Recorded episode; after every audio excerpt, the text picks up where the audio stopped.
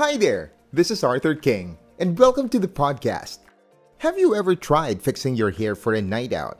That feeling that you used a pomade and a hair dryer just to make sure that you fix your hair according to a style that you just love. Then try your best to protect it from other people trying to mess your look up. Then you open the door. The wind, not visible to the side. Without any warning, blew past through you, leaving your hair in havoc. You wanted to protect it or fight back, but how are you able to do so when you can't even see the wind? Now, I know that this might not be the best example for what I am trying to share with all of you today, but this is the best that I can think of. This is also what I feel when I am or when I see someone being attacked by a troll on any social media platforms. The world has finally evolved into something more connected. We are now in a state where we can easily contact anyone around the world, satisfy our cravings by a simple tap on a screen, we can relive history by a subscription from an app. More than anything else, we are at a point where we can pay things virtually, paying online or even pay something using a barcode from your phone. Seems like we are getting more of technology right now. And by the word more, I mean more that would also include the people created to attack us. Most of them are not real, but the effect that they create to the world is seen, felt, and it is real.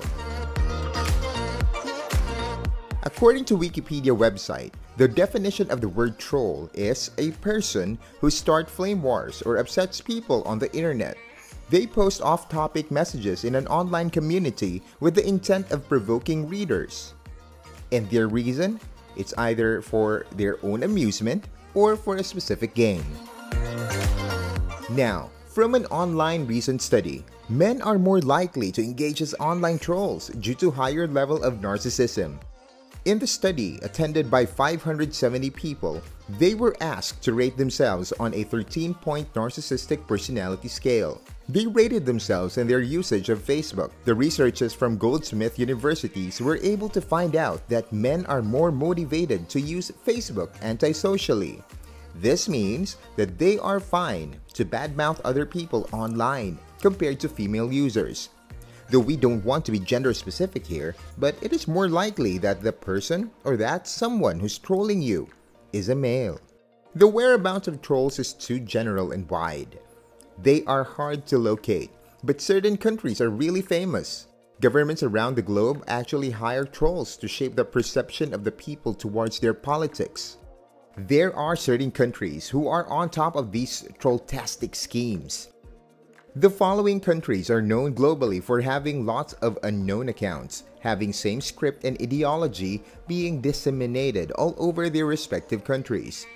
The giant company Microsoft surveyed countries that gauge the digital civility on a 100 point scale.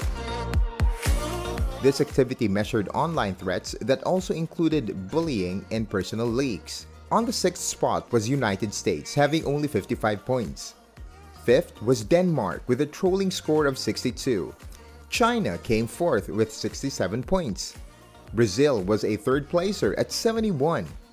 A close friend of China, Russia, came second with 72 points. And having the most trolltastic score of 78 is South Africa.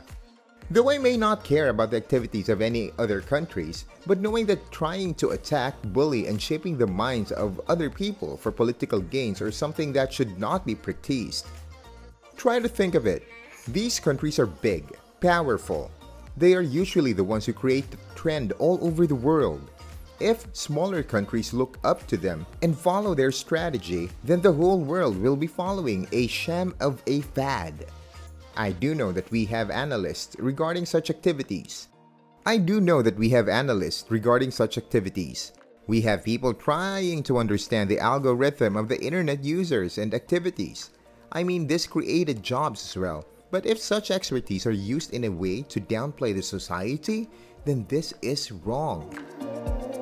The effects are already in the community, and it is disheartening when you try to project it on a larger scale. Now, here are some of the scary things that a troll can actually affect our society. Number one, misleading information. When paid internet users try to create a reality for the benefit of a certain entity or an individual, that may lead into serious wrong info. Have you ever been into an online website and checked on an item? It caught your attention, so you rushed to the specifications, then to the reviews. It gave too many positive feedbacks. Eventually, you gave in. Click checkout. You waited for the item, so excited about it, then upon its arrival, to your dismay, it was not how you expected it to be. Then you went to the review section again and realized that almost all comments sounded the same. Like it was just one person writing everything. You've been a victim by a paid online user. Number 2. It covers the truth. On a political standpoint, government officials can hire a vast number of people to be their online army. Instead of pointing out a certain truth or reality, these people try to spread accomplishments of the government to mask what is really happening.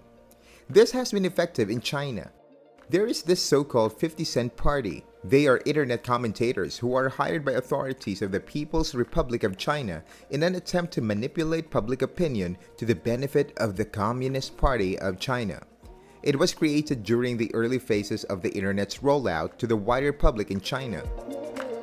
There was even a news report coming from New York Times, according to the unfounded accusation which report says has been widely shared on popular Chinese social media platform Weibo. The novel coronavirus, according to the news, was introduced to China when 300 US military members arrived in the Wuhan region for the Military World Games in mid October and infected the local population. Well, none of the service members who made the trip have tested positive for the virus. As you can see, this example simply shows that trolls can be used to mask reality. Number 3. It makes you emotional. I think it's just fine if the emotions that we are talking about is happiness. But no, we are talking of the complete opposite. Online trolls attack internet users that they actually hurt you emotionally. You will feel sad, lonely, and doubtful about yourself. December of last year, while I was reading some articles online, I commented on something, and in return, I had harsh feedbacks. They even tried taking some of my old photos and attacked me according to how I looked on those photos. If my emotions were weak, then I could have had felt so bad and disconnected myself from the World Wide Web. Number 4. Makes you the worst version of yourself. Well, we have to go back to the example I just stated earlier. I fought back actually when I got that comment from a troll. I trolled back. That's the line. I trolled back. Although no accurate photo was available on the troll's page, I created an image or a perception of the person, saying bad things as well, and degraded the person's existence. It was a really long conversation, and I actually ended victorious. The troll deleted his comment, thus taking all the comments away. Yes, you heard me right. I used the word victorious. That was my few second thoughts. But then I realized I became a rude person there. I became a troll. I acted like one. We can actually go on and keep on giving out lots of negative effects of trolls in the society.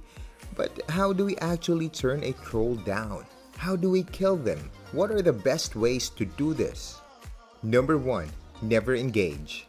Do not respond to any of their claims even when you have the facts, and even if you are right. But you may ask, what if you thought the person was okay at first and then it was later then you realized it was a troll? Then stop. Disengage instantly. Right away. This is where the famous line comes in do not feed the trolls. By the way, folks, don't forget to click on subscribe and like this episode. Feel free to follow me on Anchor FM, Spotify, Apple Podcast, and YouTube. Number 2. Report and block. This is one of the best thing that you can do because this actually disarms them, potentially making them useless. They may recreate and use multiple accounts, but technology now can detect an activity from one user. Sooner or later, that person may even be blocked from the site. Once you see that the comment is a personal attack, then report, then block. Easy as that. You kill the troll virtually. Number 3. This is going to be a bit harder. Ignore. Simply ignore the post or comment of the person. Even if it is a hurtful comment, just ignore. Showing the troll that you are not affected by what they said is the best revenge that you can ever give. We all know that whatever generation we are in, it is obvious that love conquers all, and hating someone, even a troll, is something that we should not be entertaining. The best Bible passage I remember is Matthew 5:44. But I say to you, love your enemies and pray for those who persecute you. This is the best passage for you to carry with yourself, especially when you are facing a trolltastic day. Instead of planting the seed of anger in your heart, remember that you should be praying for that person behind that whatever screen they are on. When you have the urge to fight back and feeling like you can be equally evil to a troll, let 1 Peter chapter 3 verse 9 be your verse. Do not repay evil for evil, but on the contrary, bless. For this you were called that you may obtain a blessing. Most likely, when this verse pops in your head, you'd stop right away from retaliating. But what if the comment was too harsh that it already affected your emotions? Go ahead and remind yourself with Psalm chapter 55, verse 22 Cast your burden on the Lord, and He will sustain you. He will never permit the righteous to be moved. When you're hurt because people attack you, God should always be your comfort. He is always our shield and our strength. So have faith, for He's in control. Everything in the internet is not everything. Sounds confusing, right? What I'm trying to say here is that your life should not literally revolve in the internet. It is just a tool for us to have a better life. If it does not fit the claim, then stay away from it until you are able to use it just as a tool. Never use something that will cause you pain in the long run. God allowed the creation of the internet for our happiness and not for sorrow. There goes our podcast for today. Thank you for staying this long. This has been Arthur King Live. Hakuna Matata!